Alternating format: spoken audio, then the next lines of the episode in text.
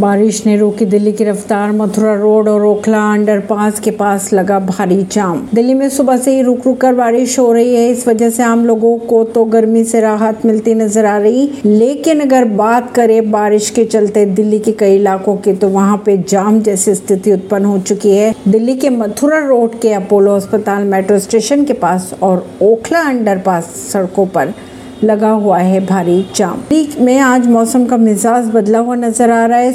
दिल्ली में रुक रुक कर बारिश हो रही है, इस वजह से आम लोगों को राहत तो मिली, लेकिन लेकिन जाम से जो स्थिति उत्पन्न हुई, उससे लोग काफ़ी परेशान दिखाई दे रहे हैं। जगह जगहों पर भारी जाम लगा हुआ है और जल जमाव हो चुका है। परवीन नई दिल्ली से।